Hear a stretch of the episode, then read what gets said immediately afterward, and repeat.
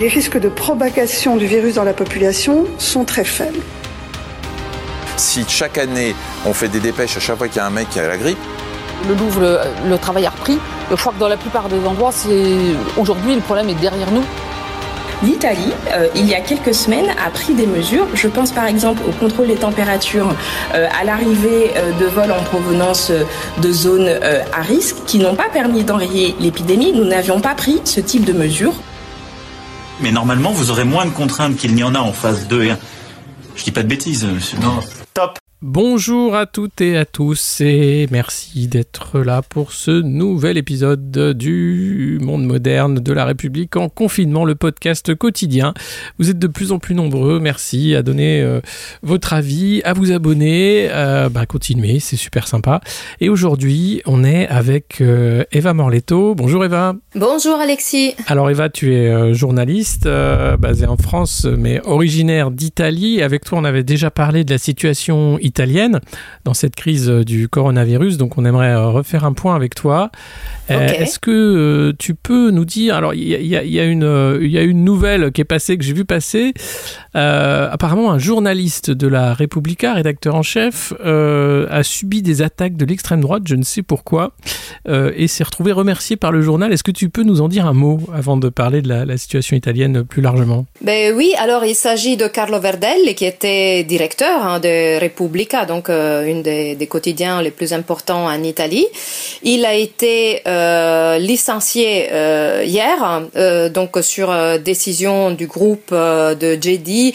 Aujourd'hui, le, président de ce groupe est John Elkan, donc que vous connaissez bien, de la famille de, la Fiat, et de la famille Agnelli. Et donc, il a été licencié dans un moment très particulier de, de sa vie, parce que ça faisait déjà plusieurs que Carlo Verdelli, qui est d'ailleurs sous escorte policière, il est menacé par des groupes d'extrême droite. Euh, il est, euh, euh, il est victime de menaces de mort. D'ailleurs, ce qui est assez incroyable, c'est que cette fameuse date où on l'avait menacé de mort, c'est-à-dire la date de sa mort hypothisée par ces menaces, était hier. Donc, et c'est hier qui a été licencié par les groupes. Donc, c'est assez incroyable de choisir un si mauvais timing pour euh, un licenciement. Euh, d'ailleurs, aujourd'hui, le quotidien de République a été en grève parce que, en réalité, il paraît que derrière ce licenciement se cache euh, l'intention de, de mettre, voilà, de, de, faire un plan social pour licencier plusieurs journalistes pour réduire les frais, les coûts, parce que voilà, la presse ne se porte pas très bien euh, en Italie comme un peu partout d'ailleurs. Et, euh, donc il semble qu'il y a euh, cette nécessité de la part du groupe, qui gère Repubblica et bien d'autres bien d'autres quotidiens comme la Stampa ou comme le site du Huffington Post de faire de, de plans sociaux, de faire des coupes budgétaires. Ah oui, on en a parlé. C'est vrai que pour les, les, médias traditionnels qui ont beaucoup de monde dans les rédactions, ça va être difficile. Euh, en France, Prestalis aussi euh, est dans le rouge et, et, a des graves problèmes pour la distribution de la presse papier. Et partout, ça va être un peu les, les mêmes problèmes.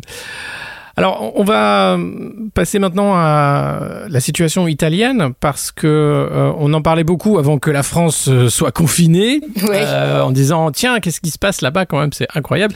Et puis ça fait depuis quand l'Italie est confinée déjà? Est-ce que tu peux nous le rappeler? Alors, on a confiné à peu près deux semaines avant la France.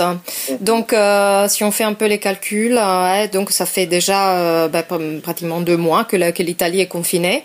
Et euh, on est quand même encore un numéro de victimes chaque, jour qui est assez conséquent, euh, même si les virologues disent que effectivement le nombre de morts, malheureusement, ça sera les derniers chiffres à baisser. Alors depuis déjà dix jours, heureusement, on assiste à une baisse des entrées en thérapie intensive. C'est très significatif, surtout sur la Lombardie, euh, parce que tu sais, on en avait parlé l'autre fois, c'est bien la région la plus touchée. On peut même dire que presque deux tiers de morts morts sont en Lombardie. Et, euh, et là, donc aujourd'hui, par rapport à il y a 20 jours, on a 800 euh, malades en moins dans les, dans les thérapies intensives. Donc c'est très significatif la baisse.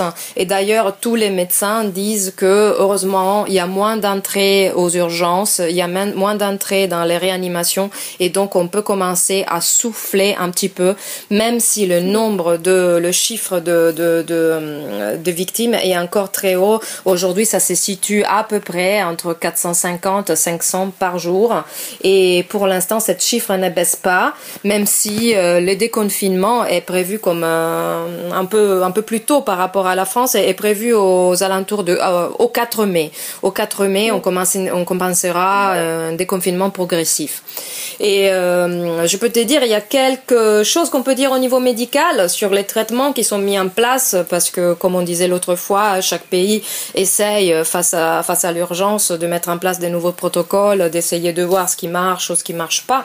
Et euh, à ces derniers temps, en Italie, on parle énormément euh, d'un nouveau médicament qui c'est l'héparine, hein, qui est connu un peu partout, c'est un anticoagulant, parce qu'en fait, euh, beaucoup de chercheurs se sont rendus compte que sur les organismes des euh, des, malades, surtout sur les malades graves, il se vérifie euh, des accidents vasculaires et des, des, embolies qui après peuvent porter à des situations très graves, voire au décès du patient.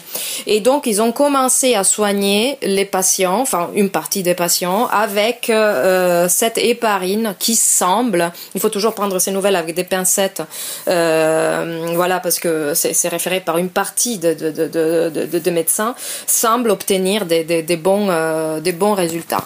Une autre chose encourageante, c'est que euh, les chercheurs italiens avec l'Institut euh, Jenner de, Oxford sont en train de, de mettre, voilà, de, faire les premières expériences sur des humains en Angleterre sur un vaccin. Donc là, fin avril, ils commencent tout juste à euh, essayer ce, vaccin et on aura des résultats euh, en septembre. Donc euh, un peu plus tôt que prévu, on aura des résultats sur un vaccin. Et c'est voilà, c'est des chercheurs italiens avec l'Oxford University et l'Institut Jenner de Oxford qui qui voilà qui sont à l'origine de, de, de, ces recherches, plutôt encourageant pour l'instant. Ouais, alors on, voit la, stratégie du confinement, en fait, elle visait surtout à faire en sorte que euh, l'épidémie se propage pas euh, au niveau national et reste dans des régions, hein, et ça marche. Euh, la preuve, tu parlais de la Lombardie, qui est la région la plus touchée, et ça a quand même limité un peu, c'est le cas pour la France. Il y a les, les traitements, effectivement, on en parle beaucoup. il y a quelque chose d'encourageant, c'est le fait que la recherche, comme tu viens de le souligner, elle travaille au niveau international. C'est pas seulement chaque chercheur de chaque pays qui fait un truc dans son coin, mais il y a des vrais échanges sur qu'est-ce qui est possible de faire. Euh, le vaccin, évidemment, euh, arrivera peut-être, mais pas tout de suite, mais euh, il y a des traitements dans les médias et surtout la connaissance de ce virus qui apparemment est très étrange. Ce que tu disais sur le fait que le sang coagule, on fait des AVC plutôt qu'autre chose, ça fait des, des, échecs organiques que des reins, du cœur et ailleurs. et il y a toujours ce débat euh, alors en France euh, et, ailleurs sur euh, la, chloroquine, l'hydrochloroquine qui, a été défendue par le docteur Raoult, on apprend aujourd'hui en France que l'armée a commandé un stock de chloroquine, un achat par précaution au cas où le traitement serait validé et fonctionnerait. apparemment, ça peut marcher malgré les études contradictoires et autres. Il y a des études qui disent que ça marche. En Italie, la chloroquine est maintenant disponible en pharmacie. Alors, euh, la, oui, elle est disponible en pharmacie, mais euh, bien évidemment, euh, ça reste euh, un médicament sous strict voilà contrôle médical, et donc il faut que ça soit le médecin de famille, le médecin généraliste à qui on s'adresse, qui considère qu'il peut prescrire voilà la la chloroquine. Après même sur la chloroquine, comme on disait, on est dans un stade très, très, euh, toujours très concité. On a, on a toujours des nouvelles, là aussi, euh, plutôt contradictoire. il y a, par exemple, je suis tombée sur des, des interviews de médecins réanimateurs de Bergame, comme on disait, une des villes les plus frappées par la pandémie de, coronavirus. Et là, justement, il disait, si on a libéré un peu une partie des, des, des, réanimations, les protocoles qu'on a mis en place, ben, il y a cette fameuse héparine dont je parlais à tout à l'heure, et, et il parlait aussi du plaquenil, effectivement, ce médecin. Et, par contre, il y en a d'autres qui, euh, qui ont souligné les dangers euh, sur le système cardiovasculaire euh, et même de cas de décès euh, soudain qui peut arriver si les doses ne sont pas bien établies. Et, aussi, il y a cette grosse interrogation sur le fait que souvent, cette l'hydrochloroquine associée à l'antibiotique, comme veut le protocole du docteur Raoult, est donnée en début de traitement, parce que c'est comme ça que, que, que, le médecin les donne, un début de traitement et pas quand le cas est déjà grave. Et, et alors, il y a la grosse question qui se pose beaucoup de médecins. J'ai parlé l'autre jour avec euh, un oncologue italien qui travaille dans une clinique Narbonne, qui me disait, mais est-ce que euh, ces, patients-là s'est guéris quand même? Ou, euh, ou est-ce que voilà c'est effectivement le, le plaquenil, l'hydrochloroquine qui a fait, qui a produit cette amélioration du patient. Donc voilà, on est toujours un peu dans le dans les doutes et dans, dans des résultats qui certains médecins certains médecins sont évidents et semblent avoir donné d'excellents résultats et d'autres qui par contre nuancent ces résultats et euh, se demandent si effectivement euh, c'est un remède euh, c'est le bon remède donc on est on est un peu dans ce dans cette situation. Bon, on essaye, on, essaye plusieurs choses, mais voilà, il y, a plusieurs choses encourageantes. Comment ça se passe, le déconfinement italien? Est-ce que les écoles vont ouvrir en mai ou est-ce que la rentrée se fera en septembre là-bas? Alors écoute Alexis, c'est la grande différence avec la France. Euh, c'est ça, c'est que les écoles restent fermées en Italie. Pour l'instant, euh, il y a une pression de la part euh, de, de, de, pas mal de parents parce qu'en fait on se demande comment on va faire si les activités réouvrent, comment on va faire les, avec les enfants. En plus, euh, tu sais très bien qu'en Italie, euh, les systèmes des gardes sont un peu plus défaillants par rapport à, la France. Ça, il faut il faut le dire. Et même les assistances aux familles sont plus faibles par rapport à la France. Et euh, donc il y a, des parents qui, qui, font pression dans ce sens, mais euh, disons que le corps médical, euh, par contre, est plutôt prudent et donc les écoles restent fermées parce que voilà, on considère toujours que les, les enfants sont un vecteur important et souvent asymptomatique du virus et donc que ça représenterait un danger pour les familles, un danger pour les corps enseignants et euh, pour éviter cela, pour éviter de mettre en place des systèmes très compliqués de protection euh, dans les écoles, hein, dans écoles que dans le secteur public, exactement comme en France, euh, manque, manque aussi de moyens, on manque de classes, on manque d'espace, on manque de personnel. Euh, donc euh, il y aurait un peu le même, euh, le même tableau que, que ici, surtout dans certaines régions comme dans le sud. Et, euh, et cela, ça fait que euh, pour l'instant, pour l'instant, on a décidé de garder les écoles fermées et de prévoir la réouverture au mois de septembre. Euh, ouais. Donc les, les enfants euh, répartiront sur les chemins de l'école à partir de septembre et, euh, et pas avant. Ça c'est la grande la grande différence euh, par rapport au, de, au, déconfinement à la française, si on peut dire ça, et euh, à l'italien. Ouais, pour la reprise de l'activité économique, pour les parents qui doivent retourner au travail, euh, comment ça se passe si les enfants ne vont pas à l'école en fait? Ben, Justement, c'est la question qui se pose les parents parce que finalement, euh, s'il n'y a pas de, de, de, de une alternative, s'il n'y a pas de possibilité de garde. Euh, en plus, tu sais très bien qu'en Italie, bien souvent, c'est les grands-parents qui s'occupent oui. des enfants. Et donc, euh, et donc euh, voilà, comme euh, je veux dire, on, on préfère là euh, garder les aînés et les protéger du virus, ça, ça va poser une énorme point d'interrogation sur ce sur ce déconfinement. Sur même si on a déjà décidé aujourd'hui que la reprise des activités sera bien, bien, bien progressive. Hein. Donc les, les premiers qui iront au travail seront les euh, les, les, industries manufacturières qui reprendront leurs activités. Ça sera les, les, DILIS, ça sera donc le, bâtiment euh, qui reprendra les activités. Mais par exemple, tout ce qui est euh, restauration, tout ce qui est activité euh, liée euh, à la, voilà, l'entertainment et tout ça, eh ben, ça sera bien bien plus tard. Quoi. Ça, enfin, pour tout ce qui est le tourisme, en Italie, il y a eu une perte de 66 milliards. Ça a été calculé ces derniers jours sur voilà l'impact du coronavirus sur les tourismes en Italie, qui reste un des, des secteurs euh, les plus importants dans la péninsule. Et donc ces 66 milliards ne seront pas rattrapés euh, très tôt parce que on se demande même pour la saison à la mer qu'est-ce que ça va être. Il y a d'ailleurs des, des, solutions un peu improbables qui sont qui sont proposées. Oui, voilà, qui sont envisagées. Je sais pas si tu as vu, voilà, les fameux parasols mis dans un dans une cloche de plexiglas, ce qui fait, c'est qui donne pas trop envie de passer la journée à la plage. Mais voilà, on a, ou appeler euh, les, tickets pour savoir qui va dans l'eau quand. Euh, ouais, non, non, c'est, euh, et surtout que ce serait du, du tourisme intra-national en plus. J'imagine qu'on va demander aux Italiens de ne pas bouger, qu'il n'y aura pas de touristes qui vont venir d'autres pays. Ça, risque d'être un contrôle strict. Exactement comme ça se passe en France. On a demandé aux Italiens, pour l'instant, hein, après, au fur et à mesure que le déconfinement progressera, ben, j'espère que, voilà, que le, que le euh, que les comment dire que la contagion euh, baissera et donc on aura euh, on aura la manière d'ouvrir un peu plus les libertés à chacun. Mais pour l'instant, en fait, on invite les Italiens à pas sortir de sa propre région, comme comme c'est le cas en, France. Et donc donc voilà, si les, les si les Piémontais et les Lombards qui sont le gros du touriste qui vont sur les plages, par exemple de Ligurie, etc., ne peuvent pas bouger, bah, ça, ça, ça constitue une baisse une baisse considérable. Et, pareil, le casse-tête des restaurants, parce que la gastronomie italienne n'a rien envie à la gastronomie française, au contraire même. Merci de le souligner, Alexis. bah non, mais c'est vrai. Moi, j'adore la, bouffe italienne. C'est comme ce qu'il y a de meilleur euh, sur terre.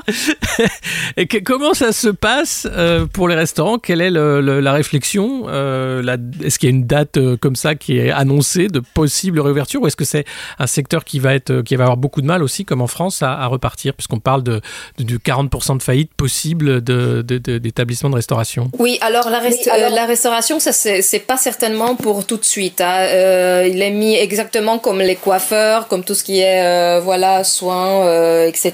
La restauration est mis au même au même niveau et donc c'est pas absolument prioritaire. Hein. Donc je pense que jusqu'en juin, on parlera pas de réouvrir le restaurant et c'est très probablement il n'y a pas d'une date fixée, mais c'est fort possible que qu'avant juin les restaurants ne pouvons pas redémarrer et on a les mêmes soucis qu'en France, c'est-à-dire les petites entreprises, les PME, les, euh, les petits restaurateurs, voilà, qui sont pas des, des, grandes chaînes, ben, euh, ben, ils souffriront autant. Là, euh, on parle beaucoup d'aide de, de, de, la part de l'État. Là, on parle de, de nouveaux aides qui, qui ont été demandées par le, le Premier ministre Comte à l'Europe pour faire face aux urgences plus immédiates. Le, et, et on espère qu'il y a beaucoup de, de, restaurateurs et de, travailleurs qui pourront s'en sortir euh, grâce à ces aides. Mais, euh, mais là, encore, tout est confus, un peu, un peu comme en France, c'est-à-dire qui pourra en bénéficier, qui en pourra pas bénéficier. Euh, il y a eu pendant un moment le site de, de, ce qui, de l'IMS qui correspond un peu à l'URSSAF française qui, est, qui a eu une sorte de shutdown parce qu'il y avait énormément de demandes d'aide et qui n'ont pas pu être pris en compte. Donc voilà, les Italiens comptent beaucoup sur ces mais, euh, mais la distribution de ces aides est encore plutôt confuse et ça génère déjà pas mal de polémiques. Il y a les polémiques qui sont un peu à l'ordre du jour d'ailleurs. Euh, d'ailleurs, on a un peu l'impression que, par exemple, euh, je, me trouve parfois que ça me semble d'être retourné au, temps, tu sais, de la ligue de Bossi, d'Umberto Bossi, parce qu'il y a en plus une nouvelle polémique qui s'enclenchée, c'est celle entre la Lombardie et le reste d'Italie, parce que comme la Lombardie était la plus touchée par la coronavirus et ces derniers temps, il euh, il arrive, en fait, on a, on a, il y a des accusations d'avoir mal géré cette urgence sanitaire, d'avoir pas pris en compte, voilà, le, le le, manque de protection qu'il y avait dans les hôpitaux et surtout dans les EHPAD. Il y a eu un scandale là récemment sur euh, sur une maison de soins euh, pour personnes âgées euh, qui est plutôt connue en Italie, qui s'appelle l'Albergo Trivulzio à Milan, où il y a eu, ben on calcule, enfin on a un peu du mal à calculer, mais ils hypothèsent jusqu'à 140 personnes décédées dans ce même institut, donc des personnes âgées à cause en fait des contaminaisons et à cause du manque de protection de la part des soignants. Donc c'est assez terrible. Donc on accuse les gouverneurs de la, de la Lombardie de ces défaillances. Et euh, il y a ces, euh, donc cette querelle, on dirait, entre la Lombardie et les régions du Sud qui se renouvelle à nouveau. Euh, il y a le directeur du quotidien Libero. Je ne sais pas si tu as eu l'occasion de voir ça. C'est plutôt, enfin c'est drôle, mais si ce n'était pas tragique, qui a fait cette sortie particulièrement malheureuse. Il a dit, bah oui, mais de toute façon, les méridionaux sont toujours des inférieurs. Donc cette phrase, ah ouais. il a, mais lui, il pousse toujours un peu le, bouchon très très loin. Et, d'ailleurs, il y a pas mal de, de kiosquiers dans le sud de l'Italie qui ont refusé de ces derniers jours de vendre euh, le journal Libero euh, euh, voilà, pour protester contre ces sorties malheureuses. Mais on voit Salvini aussi qui est de retour, qui pousse à la reprise économique la plus rapide possible, qui, est, qui, est, qui, est, un peu c'est le, le, logiciel à la à la Trump en disant allez c'est pas un petit virus qui va nous arrêter on y retourne. C'est un peu ce, ce retour là en force de, de, de cette frange politique bah alors euh, euh, sur Salvini, bah, bah, en fait il y a deux, euh, deux tendances. Alors euh, la première effectivement comme tu dis, parce qu'effectivement le, le, problème économique en Italie ça sera énorme. Il y a toujours cette phrase qui, qui est malheureusement vraie, c'est-à-dire il y en a il y en a plus qui risquent de mourir de faim de, de, de, que de mourir de coronavirus. Et ça c'est une réalité. Et lui si tu veux il a un peu instrumentalisé ce concept pour revenir et dire voilà que, que, que l'Italie devrait réouvrir au, au plus vite, etc. Mais en même temps je pense qu'il y a pas mal de prise de conscience de la part des Italiens euh, sur son euh, populisme, sur ses sorties gratuites. En fait, c'est comme s'il avait été un peu mis à l'écart aussi du débat public pendant un bon moment, notamment sur certaines sorties vraiment euh, très populistes, comme euh, lors des, des, festivités de Pâques, quand il avait dit que les, les, les églises devaient ouvrir, euh, et d'autres sorties de ce genre que, si tu veux, ont vraiment souligné le caractère, voilà, euh, racoleur, populiste de certains de ses propos. Et, euh, et je pense que l'avis de, de, certains Italiens, euh, même de ceux qui l'ont soutenu euh, avant euh, la crise, eh ben c'est plutôt mitigé. C'est plutôt mitigé. C'est un peu l'impression que j'ai. Bah, c'est un peu ce qu'on ce qu'on a aussi euh, ici, euh, enfin euh, évidemment avec le, Medef hein, qui, est, prêt aussi à, faire éclater les législations qui protégeaient l'environnement parce qu'il va falloir polluer hein, pour relancer l'économie, à faire éclater bien sûr les, droits du travail. donc il va falloir être vigilant et que le déconfinement ne, ne rime pas avec des confitures néolibérales extrêmes. Ben oui, bien sûr, et, et qui n'arrive pas surtout à contrôle qui se prolonge au-delà de, de, la date. Comme tu as vu, hein, en Italie aussi, on est en train de mettre en place euh, ces, euh, ces mesures, euh, ces applications pour tracer les gens.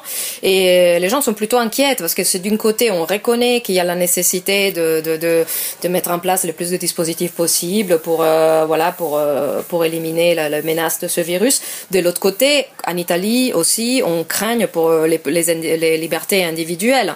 Euh, surtout que le nombre de tests qu'on a effectués en Italie, malgré le fait qu'ils soient quand même trois voire quatre fois supérieurs à ceux qu'on a pratiqués en France, euh, ce nombre de tests est encore insuffisant pour, par exemple, détecter euh, que ce soit les asymptomatiques ou que ce soit vraiment même ceux qui ont eu des symptômes mais qui n'ont pas été testés, ce qui est aussi le cas en Italie pour plusieurs personnes. Et donc on se demande l'utilité de cette, de cette application finalement. Ouais, c'est la même question en France. Hein, Stop Covid, on, on voit bien que ça sert pas à grand chose euh, compte tenu qu'on n'a pas les tests euh, à la hauteur. Et puis c'est un peu euh, l'opportunité pour toutes les entreprises hein, du, du contrôle euh, et de la surveillance. Euh, on a le patron de Sigfox, lui, qui préfère des bracelets hein, pour euh, taguer les malades, euh, en disant que le bracelet c'est finalement moins intrusif qu'une appli. Et puis Sigfox, bah, c'est sûr, c'est euh, l'entreprise du, du, de l'internet bas débit, de la 5G. Donc les bracelets, bah, évidemment, c'est tout tout bénéf pour lui. Il y a les vendeurs de drones qui, qui font la fête, qui ont des commandes euh, par millions. Euh, et, et tout ça ne sert à rien. Sinon, des boulets avec des chaînes aussi, c'est pas mal. Oui, voilà, bah, des boulets, des chaînes, euh, les, les, des flics partout avec des, des, des, jumelles pour vérifier les voisins hein, qui, qui, font de la délation. Il y a un peu de délation en Italie, il y a eu ça aussi, ce moment où les voisins balançaient ceux qui respectaient pas le confinement. Alors, je, je, suis heureuse de te dire non, parce qu'en fait, je, non, on a au moins. Euh, après, tu sais, je, je, vis en France depuis un bon moment, mais en fait, j'ai eu, j'ai lu aucun article, euh, pour l'instant, dans la presse, sauf si j'ai raté quelque chose, mais qui parle de délation. Il y avait bien évidemment ceux qui critiquaient les voisins, qui faisaient du jogging et tout ça, mais de délation jusqu'à appeler à la police, euh, ben, je, je, dirais non. Bien évidemment, il y a, il y a là aussi ces mouvements restez chez vous, donc euh, ces critiques qui sont lancées sur les réseaux sociaux. Euh, euh, sur les, les, personnes qui sortent un peu trop souvent, euh, qui voilà, etc. Mais jusqu'au point de, de, dénoncer ses voisins comme ça, il me semble que c'est quand même euh, moins tendance. Tant mieux.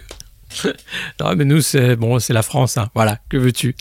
Et, on avait parlé la dernière fois, euh, il y avait eu des émeutes de la faim dans le sud de l'Italie, euh, beaucoup de familles qui n'arrivaient plus à, se nourrir et qui, avaient, euh, qui étaient allées chercher directement à la source.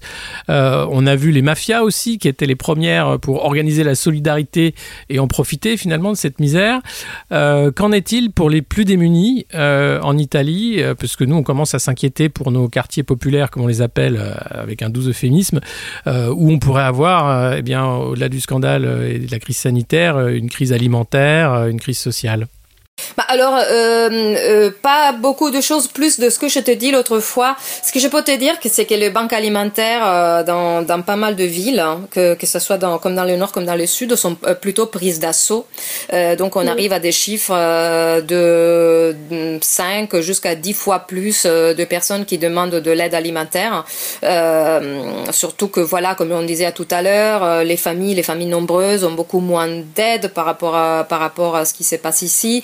Euh, il y a des quartiers qui effectivement, un peu comme euh, il y a des, il y a des beaucoup de personnes qui travaillent avec des petits boulots à la journée et qui donc se retrouvent euh, au chômage et sans aucune indemnité comme ça du jour au lendemain, avec des situations déjà de grande grande précarité. On, peut regarder certains quartiers de Naples ou de Palerme et on avait on avait craint effectivement des révoltes. Pour l'instant, non, il semble que ces révoltes n'ont pas n'ont pas eu lieu, sinon à de voilà des proportions euh, tout à fait tout à fait contrôlable. Euh, mais ce qui est vrai, c'est que voilà, les banques alimentaires, notamment la Caritas qui dépend euh, de l'Église, s'écroulent sur les requêtes, sur les requêtes. Et aussi, tu sais, l'Église a un grand rôle en ce que c'est en, ce qui concerne l'aide des plus démunis. Et, et voilà, et les, ce qu'on disait, le, le, l'hebdomadaire Familia Cristiana, avec lequel j'avais collaboré pendant un moment, c'est que voilà, la, Caritas ainsi que bien d'autres organisations d'aide aux démunis écroule sous les requêtes, sous les demandes. Eh ben voilà, ben merci beaucoup pour ce point sur la, situation italienne, hein, qui est quand même assez similaire avec ce que nous vivons en France, avec quelques semaines de décalage.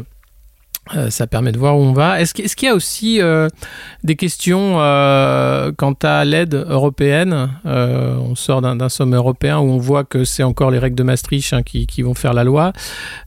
Solidarité intra-européenne difficile. Quel est l'état d'esprit des Italiens par rapport à ça? Parce qu'ils étaient très fâchés la, la dernière fois. ouais, comme on avait dit avant, en fait, on avait l'impression d'avoir été un peu, un peu abandonné. Là maintenant, l'idée c'est que ça, y est un peu mieux dans le sens que, euh, tu sais, il y a le, ces aides qu'on dit, euh, euh, euh, comment dire, le MES, euh, donc la, la, les, aides, euh, voilà, pour les États en difficulté qui ont été mis en place par l'Union européenne. Donc, il semble que qu'actuellement, cet argent soit ces fameux 36 milliards qui que l'Italie a demandé à ce fonds. voilà, j'ai trouvé le nom, c'est le mécanisme européen de stabilité. Hein. En Italie, ça, on l'appelle euh, Fondo Salva Stati, donc euh, j'avais pas le même le même nom.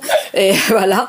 Et donc ces fonds euh, semblent que que, que voilà que, que ça marche euh, et que, que que ça sera concédé à l'Italie. Et donc on commence à voir que que l'Europe aussi se met se met en marche. Là, on parle de Recovery Fund, donc ce dernier arrivé comme de, de, de, de, de je vais dire de, de remède principal de la traitative européenne. Et donc, dans ce cas, la Commission européenne, à travers un fonds de nouvelle constitution, irait sur les marchés et recueillir jusqu'à 1000 milliards en utilisant comme garantie les bilans européens 2021-2027, ce qui aurait comme avantage, disons, de, de, de faire que, que, que, rendre cet argent, donc ça serait sur, vraiment sur les longs termes, donc ça mettrait pas l'eau à la gorge à l'Italie et, aux, et aux, États qui l'ont demandé. On verra que ce qui en sera de, de, de, cette, de, cette demande de d'aide, je vais dire, si ça, si ça se passe dans, des bonnes conditions ou pas, ou s'il y aura encore des obstacles de la part de, de, la, de la Commission. Euh, si on arrive euh, voilà, à appliquer euh, le recours au Recovery Fund, ça, ça, ça pourrait être une, une, bonne solution. Ok, ben on va voir ce qui va se passer. Aujourd'hui, on parle beaucoup de prêts, mais pas de transfert direct. Donc là encore, un grand débat qui va s'enclencher pour le monde d'après qui ressemble de plus en plus au monde d'avant. Hein. Il n'y a plus d'illusions vraiment sur ce qui va se passer, à part essayer de, relancer une économie euh, qui avait bien des soucis déjà euh, et, d'attendre la prochaine, euh, la prochaine grande catastrophe internationale. Voilà, non mais ça c'est pour finir sur une note, hein Bah oui, mais tu vois déjà, par exemple, avec la baisse incroyable du prix de pétrole, ça sera bien évidemment la course aux énergies fossiles dès qu'il y aura un, peu de reprise. Et donc j'ai craint que les, les énergies vertes n'auront plus d'investissement et que et que et que voilà, ça sera pas considéré comme une priorité tu veux, et on profitera du fait que le pétrole s'est vendu à un prix très bas. Euh, en France, je sais, euh, voilà, le, fait qu'il y a une, état d'urgence, on a déjà profité pour mettre de côté la loi abeille, donc euh, sur sur les antennes. J'en parlais l'autre jour avec Corinne Lepage, que j'ai eu l'opportunité d'interviewer, et donc qu'elle craignait un peu ce qui ce qui va se passer sur la possibilité de mettre des antennes sans prévenir, voilà, sans sans besoin de de, permission, parce que voilà, si on a mis de côté cette loi qui était fondamentale pour ça, ben, on ne sait pas ce qui se passera après. Hein. donc, euh, donc il y a plein de questions qu'on peut se poser sur le fait que ce euh, confinement euh, et cette, soit une leçon pour le monde après, ou alors que juste, on est là pressé de mettre le pied sur l'accélérateur pour demain, quoi. Ouais, mais écoutons, on, verra. Merci beaucoup Eva pour euh, ce panorama un peu de, de, de l'actualité euh, en Italie et, et, en Europe. Et on a pour habitude de, de se quitter en musique. Est-ce que tu as envie d'écouter euh, quelque chose en particulier? Tu peux me mettre Creep de Radiohead parce que j'ai l'impression que Creep, c'est un adjectif que je voudrais dire à beaucoup d'institutionnels en ce moment. bah allez, Creep. Ça marche. I wish I was special, but I'm a